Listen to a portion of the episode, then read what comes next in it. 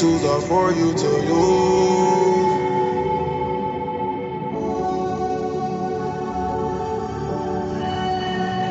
These tools are for you to use. Hey, I'm Dave Maher. Welcome to This Is Your Afterlife. My guest this week is Arish Singh. Arish Singh is a very funny comedian who I know from Chicago.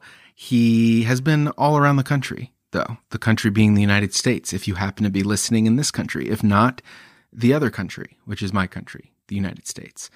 Arish is a great comedian. He can be a very political comedian. I've seen him not shy away from confrontation in like dark, not not in a sort of comedian destroys heckler way, but in a in a dark material sort of way, which is amazing. And he and I talk about a lot of depression stuff in this episode, which you know was right on time for me because we're in the pandemic, and you know what? It's all it's all coinciding. Wouldn't you know it? A big wave of depression is crashing over me. I have watched almost 30 seasons of Survivor in less than 3 months, I think. So, that's that's where I'm at. All of which to say, uh, if you want to really boost my ego, you can uh, you can rate the show, you can review it, you can tell a friend about it. You can join the Patreon, patreon.com slash Dave Maher, to hear the full episode. There's a longer intro in that episode, and there's a bunch of other bonus content on the Patreon. I also want to thank my pigeon level Patreon supporters Fred Fedewa, Katie Llewellyn, Susie Carroll, and Kurt Chang. Thank you all very much. If you want to read the transcript, follow me or Arish, you can find all that information in the show notes.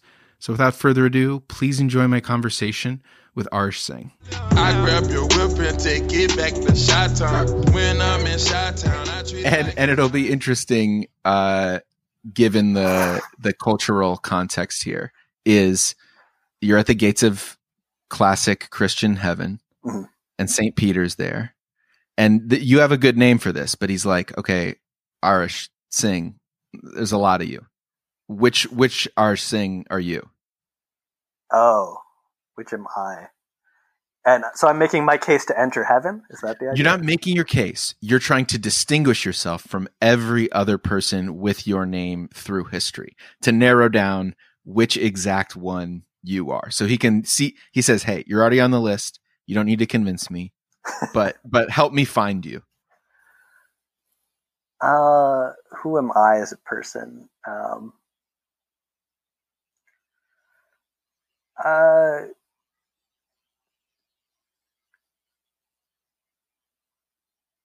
I mean, I, I strive to live genuinely as who I am, um, and was probably super annoying uh, during various parts of it. But I think the annoyance was by trying to be super genuine about it. I guess. Um, uh, yeah, I, I'd say like. Uh, you know, like avoiding wanting to be my own person and then coming around to it eventually, you know, like, uh, uh, just trying to live sincerely. I think that avoiding? That would, that would probably be how I, I'd convince, I don't know if I'm, I'm distinguishing myself enough, but, uh, um, tell me the ways of avoiding. You know, like I, I grew up, uh, I had this, like really kind of serious episode of uh, depression, um, like in my uh, twenties after college, and uh, like I, uh, I had to go through what's it, uh, ECT treatment, uh, which Oh. is like the uh, Mhm. electroconvulsive uh, shock uh, therapy.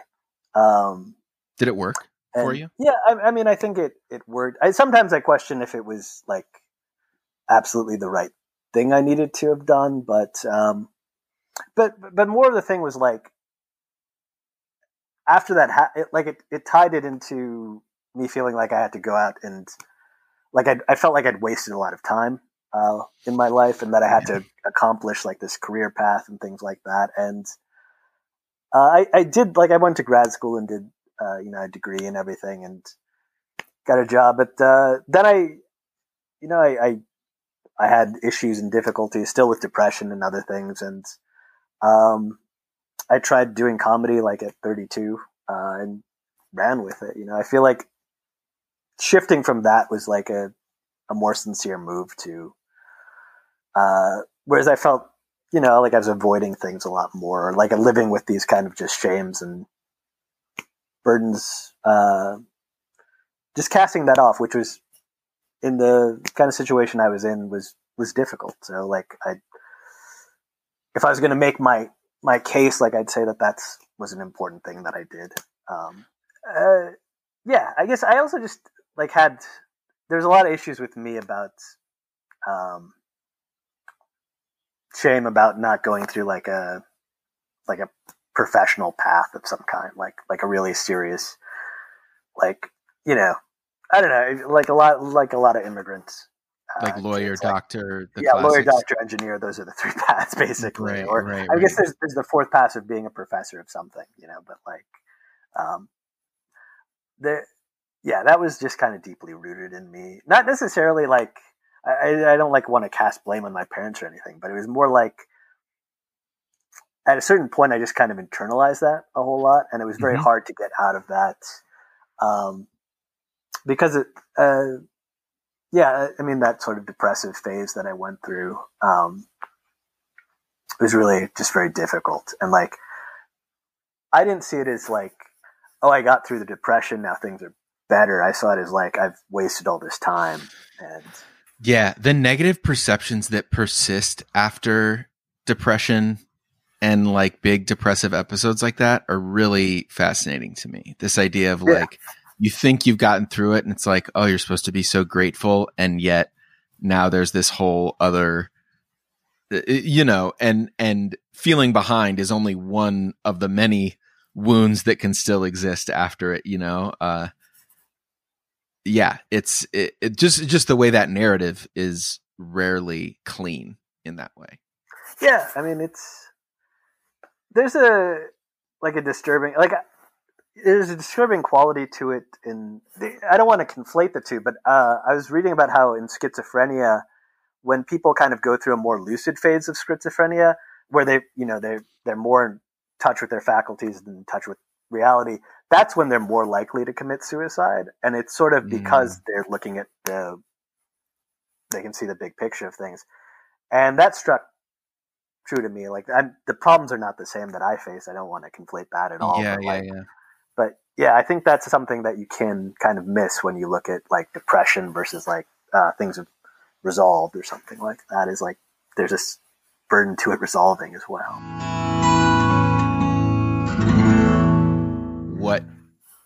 Do you hope happens when you die? What do I hope happens when I die? Um,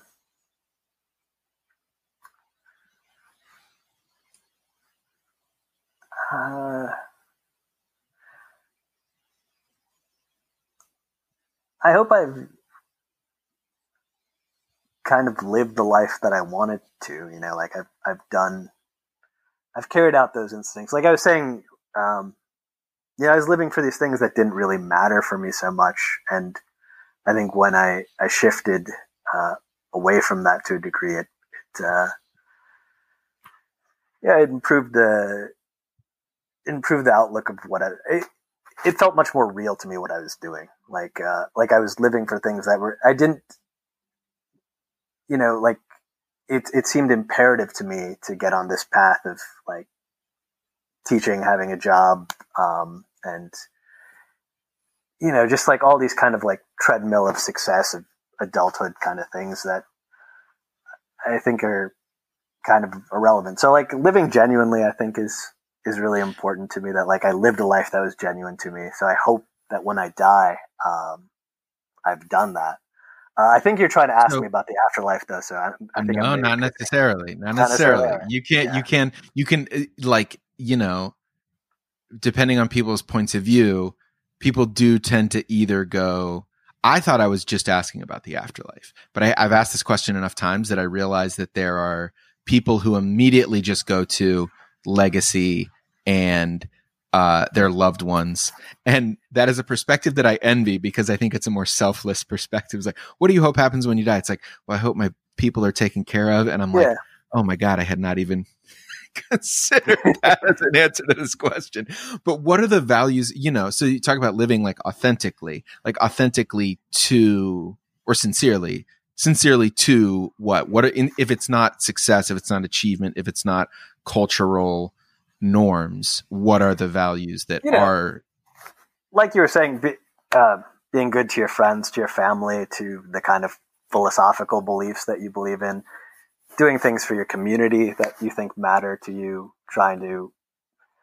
I mean, it, a lot of that stuff can get lost in terms of, you know, what's the ultimate thing, but like political engagement matters to me. Things like that are Yeah. really, and not doing it in a way that's, you know, phony or expecting like reward. You you just have to show solidarity with people and i think that's like pivotal like i hope you know i hope that uh i did enough like that would be something i'd i'd want to be or i i i did as much as i, I could rather like okay um, it's hard so to, that hard gets us up to the up, that gets us up to the point of you dying. Yes. What about after?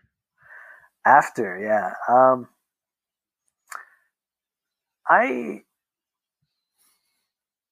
so like so I, i'm i'm Sikh by background and Sikhism is kind of a little it depends on how you interpret it but like a lot of it is you can kind of have this sort of gnostic or mystic kind of interpretation that like if you're reading the scripture and it says uh, the way that certain parts of it goes like you know to speculate on it is you can't really say anything. All you can say is that it would please god.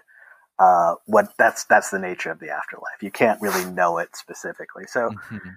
um, in a way, like I kind of gravitate towards that kind of a belief of like it's more about living your life here uh, in the now. What comes afterward comes afterward, and it's not so important. I, there's also sort of the idea of like, uh, you know, you you've come into this sort of individual status, and you merge back with the greater, you know, if you want to consider it a soul or whatever, you merge back into life of like the way uh, a drop merges into the ocean or something like that. Uh, and that that I resonate with also. Um, I kind of like the idea of like your consciousness would continue and you could keep appreciating things, but then there's no end to that too. Like, I, or rather, there is an end to that. I feel like uh, I, you know, that's not something that can go on infinitely. I don't feel, or do you feel you could? I don't know if I feel. I mean, I know that that you've hit on the crux of my panic when I re- when I really engage this question. Yeah, It's just, yeah, it, it- the the I'm I'm very drawn to the mystical thing that you're talking about of like the unknowability, the mystery, accepting that the the inability. I mean, talking about language and cognition to even think about what it could be and certainly express it in words. The I'm very on board with the idea that like it is almost by definition impossible to say. But in terms of consciousness, I'm like, yo, I want to I want to I, I just at least want to know it, you know. I don't want Yeah. like the the idea of consciousness perceiving its own end. That's what fucks me up hardcore. Yeah. Uh, well, the way I sort of see it is you like I really enjoy finding things. Like I'd like to find out why things were the way they were, right? Like let's say you could take your consciousness outside of your body and you can keep looking at things as they unfold through history and maybe you could find out the real reason why certain things happened or um, you could have a better understanding of why you felt a certain way you did at a certain time or something like that but you can do that but like at, at some point that can't continue on like i mean you would have learned like if you assume that it goes on forever and ever it, still it just seems like you're just putting off an end you know like I mean, maybe, but you're. It's interesting because what you're talking about is backward looking. Like you could also be like, well, yeah, but you would have consciousness that continues to perceive what else is going forward. But it sounds like you're the minute you're the body is snuffed out, you're like, all right, I'm I'm sleuthing back through my own life. I'm going to figure out what the fuck happened here, Yeah. here, and here. Then I'm going to go back through history. I'm going to figure out what happened here, here, and here. Then what do I do? Whereas, like, or or whatever history comes after me you know like Sure, sure, still- sure. it seems like it's like there is some what i like about like I, I think like that's a kind of very human thing is just learning and understanding more and more. That's a very appealing thing, and you don't want to lose that. Like I think there's something fearful about losing that when you die, um, because so much of your meaning in your life comes from that. I think in ways, uh, just understand having a better and deeper understanding of things, but the idea of just letting it continue forever, I don't really think is the solution that people think it is. You know. Mm-hmm. Yeah, something about that rings true. Because I mean, I think I think there is some value in the idea of like also you have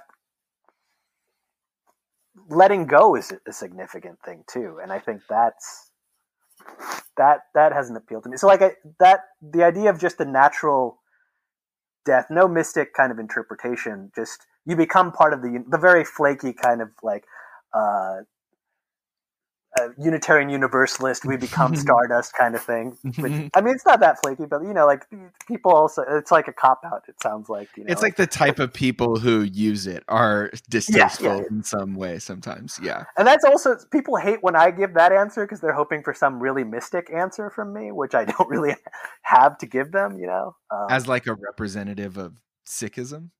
Yeah, you know, Sikhism or whatever they think I am, or like Okay. Unless it's like a really uh, cute girl and I'm trying to talk to her further, maybe I'll, I'll, I'll come up with something. But you know, that's about it. Uh, like no, it just that that stuff doesn't like the uh, Sikhism to me. Like the major appeal is things about community values and like your responsibilities to other people, your connections with other people, that kind of stuff. But um, I I like the kind of idea of uh, the afterlife is like a party or something where you see people you once knew and like you connect with them again or something like that or you can keep connecting with people like that that appeals to me as an idea um, but it, uh, like everything I go through, it always just seems like a little childish fantasy. After a while, it's like if you if you keep thinking about it, it just sort of falls apart.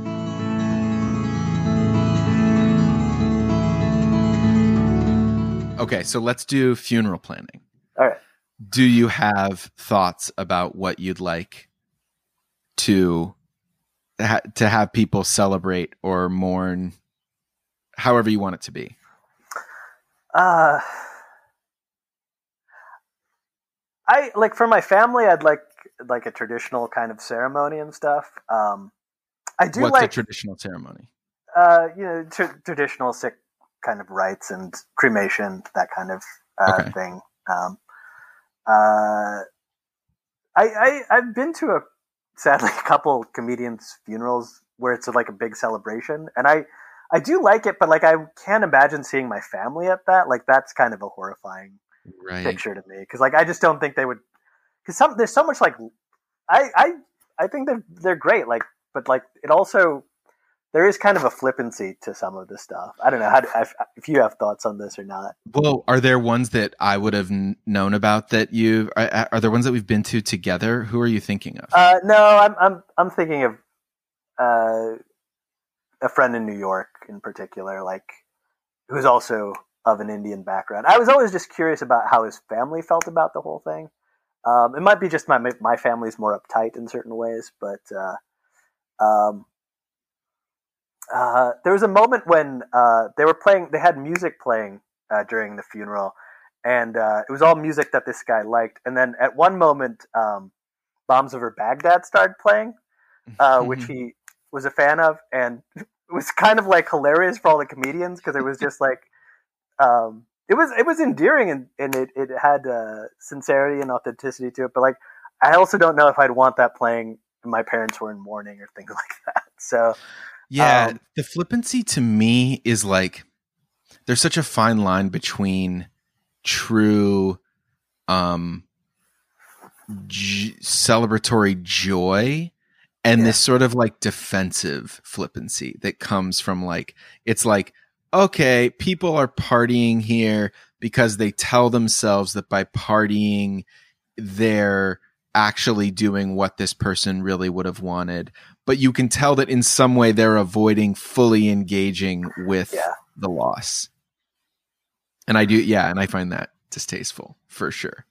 Yeah, I mean, there is a part of me that just really likes the whole eh, eh, as comedy too is just like anything goes and just like hash it all out and like yeah, feel but I, I also feel like there should just be two ceremonies or something like that. Like Sure. be- To- yeah, yeah, yeah. But it but it's it is anything goes, but is it, it it's like the idea that it's like a roast, right? That it like Yeah. has to be some sort of roast. And it's like that's actually not anything goes. That's aggressive go uh, you know the Yeah, yeah, idea the idea that like a certain type of New York comedian is the ballsiest most like uh dangerous person. It's like well you you know th- there's a whole there are a bunch of types of human experience that they're not expressing by being yeah, this like aggressive warrior type you know? Like um And then there's also like, are, are, I think you can do it, and they're all like homages to the person. But then I think to, for some people, it just does veer into like doing time, like that they're just doing a set, like, and that Oh, is super dude. weird to me. Like I don't, I don't know if I can- So weird, so weird, and so, um, Jesus, yeah. Uh, the the people, my my experience of the like comedian wake things is like the people who always seem to be at them. Like I don't even remember who the person is right now, but there's someone for Chicago comedians who everyone's like, yeah, he always shows up and no one knows. He doesn't never seems to be close to the person, and you're like, that is Yeah. fucking weird, man. it's weird. But then like part of me is also like, that's also life. Like that's also this weird world we were. Yeah, yeah, yeah, yeah, yeah. Yeah, that is a true. like it is sort of weird that you want to dress up the world in this like I mean I understand wanting to make it sacred but then it's also like this was part of what you were too you know like so i don't know Or what the world around you was. and and i don't like the idea of that like you're just trying to you know safety proof this moment or whatever like or safety proof like like the idea that you've passed um however people grieve about it like the, it, it should be something that also interacts with this world and is of this world you know like you have to just has to blend into it i don't know there, there's a sort of mentality that you go too far in the other direction where you just avoid talking about everything or you know you become too stern so does that make Yeah. sense or It does. So you would want a this sort of split screen, one one for one for the family, one for the friends. yeah yeah you know party at night somber in the morning that kind of thing Okay. okay. I, I just I wouldn't want to I wouldn't want to hurt my family in any like that's I guess is a immediate concern that comes up with the the funeral rites kind of thing. So because I mean that would be like something I'd want them to draw comfort from like that. I see that as a purpose of a funeral. Like, Yeah. Is it just there's just specific scriptures or are there rituals at a Sikh funeral that that I might not I mean, th- yeah, there are certain kind of rituals that you perform, um, uh, and then there's certain kind of readings you do. There, there's flexibility in it, also, though. Um, I would just want them to do whatever, like, put their mind at ease. Like that would be important to me, and that, like, and if my friends wanted to do something where they just had stuff that also helped them work through it, but it was more, um, you know, more off the wall, that would be cool with me too. like I just I don't know if I want them mixing together necessarily. Like that's a little bit maybe that's not that's a, a small concern in the scheme of things, but yeah. my next question is more of a prompt. And I'm going to ask you to pick one memory to relive as many times as you want, whenever you want. But the it's the, this is a, a feature of my last show is this proposal I make that like in the afterlife you get to choose one memory. You're not it's not that you're wiped of all the others, but you get one to like fully drop down into and relive whenever you want. So if that were the case, what memory would you choose? Uh, tough one. Uh, there was a a person I was involved with, uh, and we were kind of at the beginning of the relationship in a. We were in a it was a car trip, and we were just kind of uh, we were just talking, and there was just a lot of. I think what it uh, its significance for me was how hopeful it was.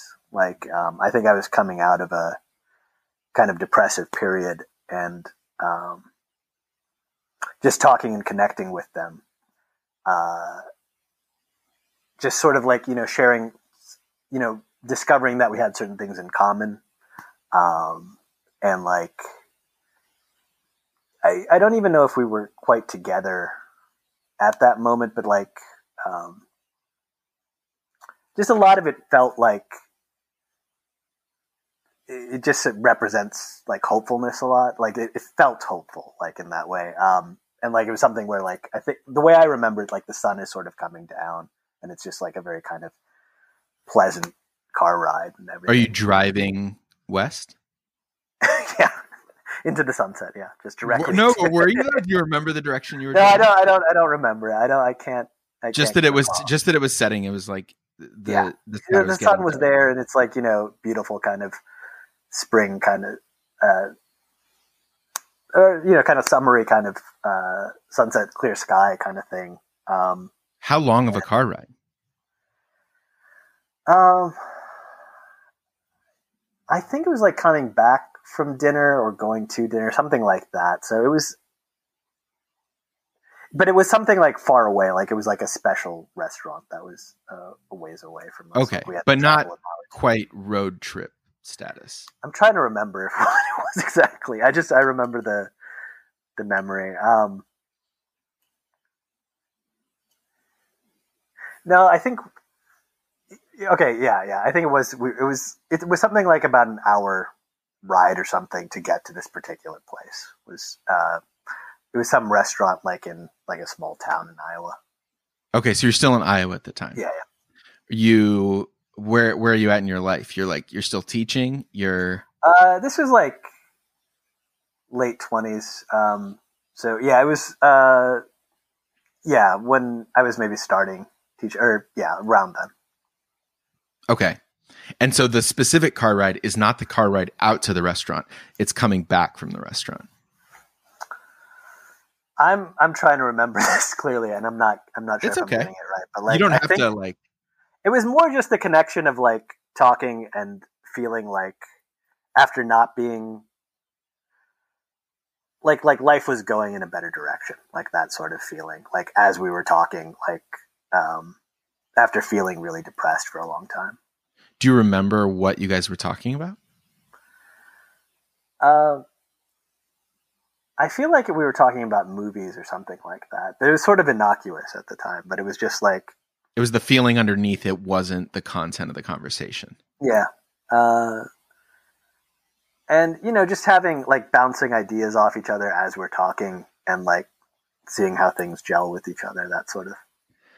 And it w- was it a date? You said you weren't sure if you guys were together at this point.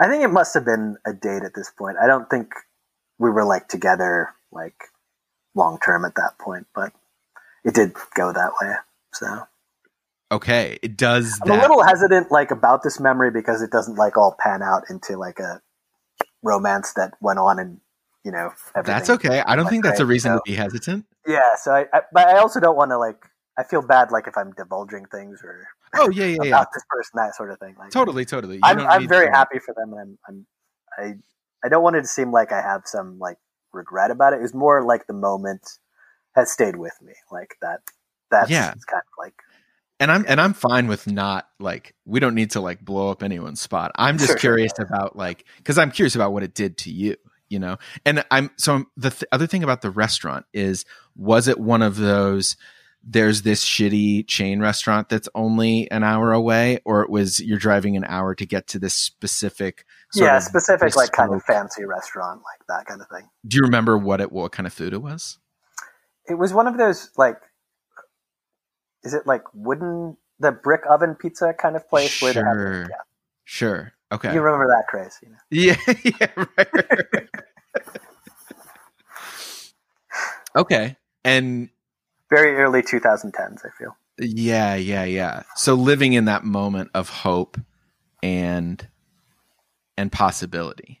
yeah yeah i think that Okay. And like just thinking about that mem I mean, it's already one memory that I've relived because it's kind of just calming to think about, I guess. Like Yeah, totally. Were you driving or were they driving? I think they were driving. Did you drive at that point or were you taking I don't think I had a car at that point. Uh, Okay. so that was the thing, yeah. Okay. I mean that's nice too. Is that be- is there like a deeper reading of that? If, No, I don't think so. I just think it's, it's, just, it's just nice when you're in a car and you don't you don't normally Yeah, you're yeah, living in a city you don't normally have a car. That's Yeah. that's a good feeling.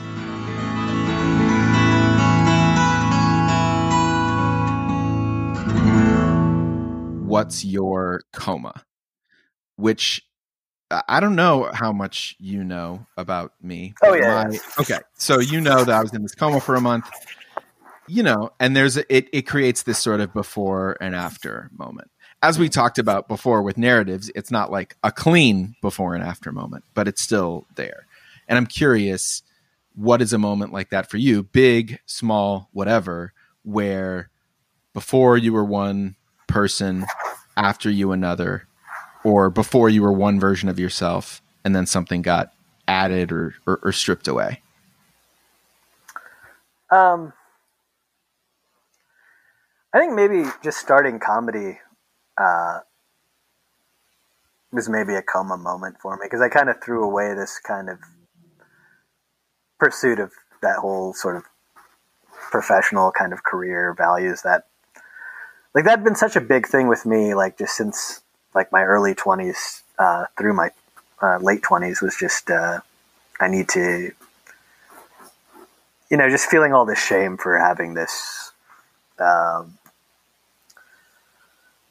this kind of these mental health things and like how it's like I was so hooked into the idea that the only way I could get past them was to like overachieve or um, build that career or whatnot. Um, and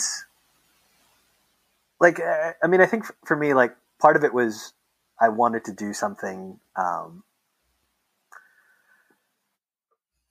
like it, like because I I delayed it so much, I had to I had to build like some big academic career or something like that. I just set myself up to fail in a way for what I was aspiring to, and uh, I kind of just it all burned down from a lot of pressure that was within me, and then I was just kind of,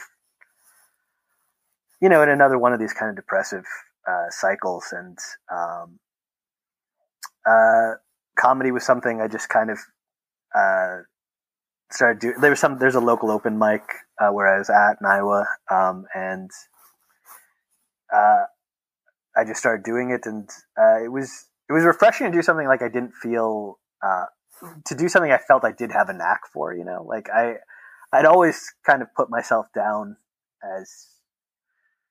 Uh, as, as- I always thought of comedy as not being a thing, really, like not really being a skill. It was something that, like, I'm not saying like I was some stellar comedy genius who was just blowing it off or something. I was just like, but like, a certain amount of comedy just came naturally to me. Like I Mhm. just felt like that was fine. But something like, uh, you know, doing music or um, you know, painting or doing other kind of like some other creative art form, like none of that is something I super gravitated toward. Or it just came um, like effortlessly for me. But like like doing like the initial kind of comedy of like just come up with a five minute bit, uh, something that's just you know, so open strong, close strong. Like all of that was just really intuitive to me, and like I could grasp it right away. Like I didn't, you know, like I was a, you know, lousy little latchkey kid who watched Comedy Central all day, Sure. you know, all all weekend and whatnot. And it just I absorbed all that stuff, and uh,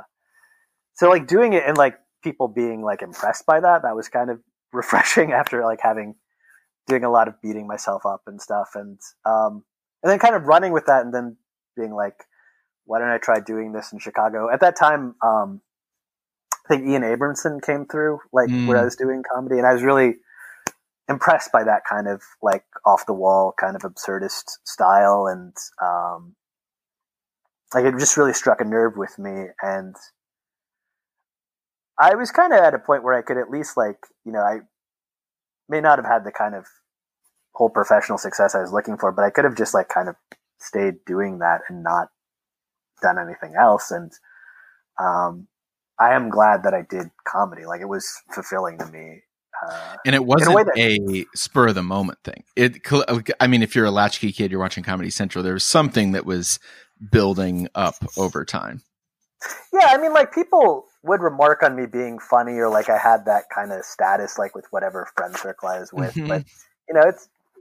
But I also always blew it off as being like, this is not something that matters. Like I, I just, it's just not a, it's not a real skill. You know, like a real skill is like being able to, I don't know, you know, memorize a bunch of useless information so you can get into medical school or whatnot. It's whatever Um, you can't do. As a yeah, whatever you can depressive- do. Yeah, basically. Yeah, that, that, that I don't know. That's very similar to my experience of depression. Is like, yeah, uh, you value everything that you are not and cannot do and cannot be. One hundred percent, yeah. Um, and and there's kind of uh, like an afterlife quality actually to me doing comedy because I could have done it in that era, like um, you know, if I had if I wasn't doing all if I didn't have all that uh, you know mental health depressive stuff going on, um, like you know that peak era of like you know maybe 2005 to 2008 when a lot of those like the people who came out of Chicago like like the whole you know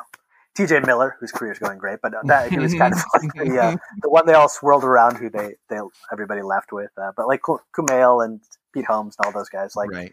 um uh I could have done that but like I clearly didn't. But then I could also have not done comedy you know in that 2012 era around then. Like I I could have just not done it at all but I did do it. And then you know I I'm not I didn't I don't have like super stellar success with comedy but I did get to go to like Bridgetown and I did get to meet some of those people. It was an interesting thing of like you know I felt I failed in so many ways and it was interesting to do this thing where I felt like I, I succeeded like and that had like sort of a full circle almost like going back in time and like doing something you wanted to do um that you had regrets over you know like it held that sort of feeling Because that 2005 to 2008 window, you, you had like a false start, and we, you were like, "Oh, I should," and you didn't pull the trigger. not necessarily it's it's more like I was doing nothing. I was in that depressive cycle. I was all bogged down with these ideas of like I have to get into you know I have to create a career. I Mhm. um uh all this sort of stuff. Um and you know I could have I could have just jumped in stand up, but I didn't. Um but like that I, I went through that path and st- I still came back and did something like that matters. I feel like that's significant, you know? Yeah. Like, Was there an interaction at Bridgeport, or not Bridgeport, Chicago, at the Bridgetown Festival that um that feels surreal in that way to you? Um, like talking to Baron Vaughn was really cool to me. Like we went to the same college. Like I could have met him then and done comedy, but I, you know, I wasn't really into it, plugged into it, and so that felt like very full circle. Um, uh, and yeah, it's just. Uh, so this is kind of an interesting kind of weird. I, comedy is blown up in such a way that, like, I think so many people have done it at this point. Like, right, right, so my, uh, I, I went, my Kaplan, uh, I did comedy. Uh, he did, uh, we, we were in a linguistics class together, actually. Um, I was, uh, he, he was a, a grad student, but he was taking classes, uh, at my college.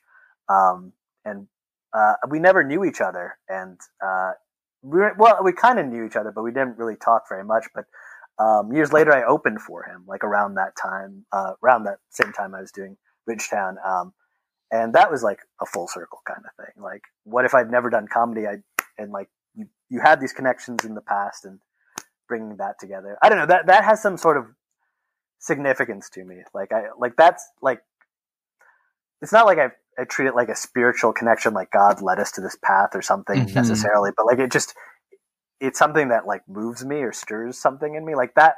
Like I don't uh when I think of things that are rewarding, like that's the kind of thing that rewards is rewarding. Finding you know something specific about someone else and you have a connection and it ends up some fruition later on, like that that I like a lot. I, I think that comes also from having bongs. Uh, now I'm just rambling. Never mind. No, well, is there how would you describe yourself post do, starting and entering comedy versus pre? That feel what's the ch- what's the big change to yourself that you feel like, other than having pursued a thing you wanted to pursue for a long time? Um, just having that creative outlet and uh, going after it, like uh, not holding back, um, because you feel like certain kind of hangups about what you're supposed to do or uh, yeah uh, i don't know how to put it exactly. It's just it's is it freedom? Yeah i think it's it's like a letting letting yourself be free being able to there's you know I, I mean i think there's there's a w- being critical of yourself is valuable but just like punishing yourself is not worthwhile and i feel like a lot of times i was just punishing myself for stuff and this was something where i let um, a part of myself out. I kind of took a risk and it it, it worked out i think uh, and i guess more like as i get older like the stuff that matters to me is that like at least i did this thing like that having done it and being part of it, having like like when I look back at comedy, it's not I did this show and it was like this really famous person was at it or I was really Mhm. famous as a result of it. It's like I got to meet these people, I got to see what they were doing, I got to appreciate these really like funny things, but also like beautiful things they do. Like getting to meet Ron Lynch was a huge like thing for me. Like um uh you know, things like that. Like those memories like kind of stay with me very strongly. Like that's uh that's something I'll be happy about when I die, I think. Like that's something I'd look back fondly on, like in my last, you know, days or years, or whatever.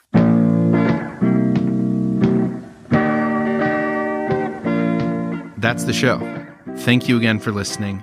I hope you enjoyed it. If you did, tell a friend. If you didn't, you know, I relate to being such a masochist that you would not enjoy something and yet force yourself to get to the end of it. If you want to hear the full episode, go to patreon.com slash Dave Maher. Transcript and social media information for me and Arish is all in the show notes. Thank you so much, and I will talk to you next week. Impossible, you can do miracles, miracles. You can do them. Have faith. You're human. Only human. And human beings, they do miracles.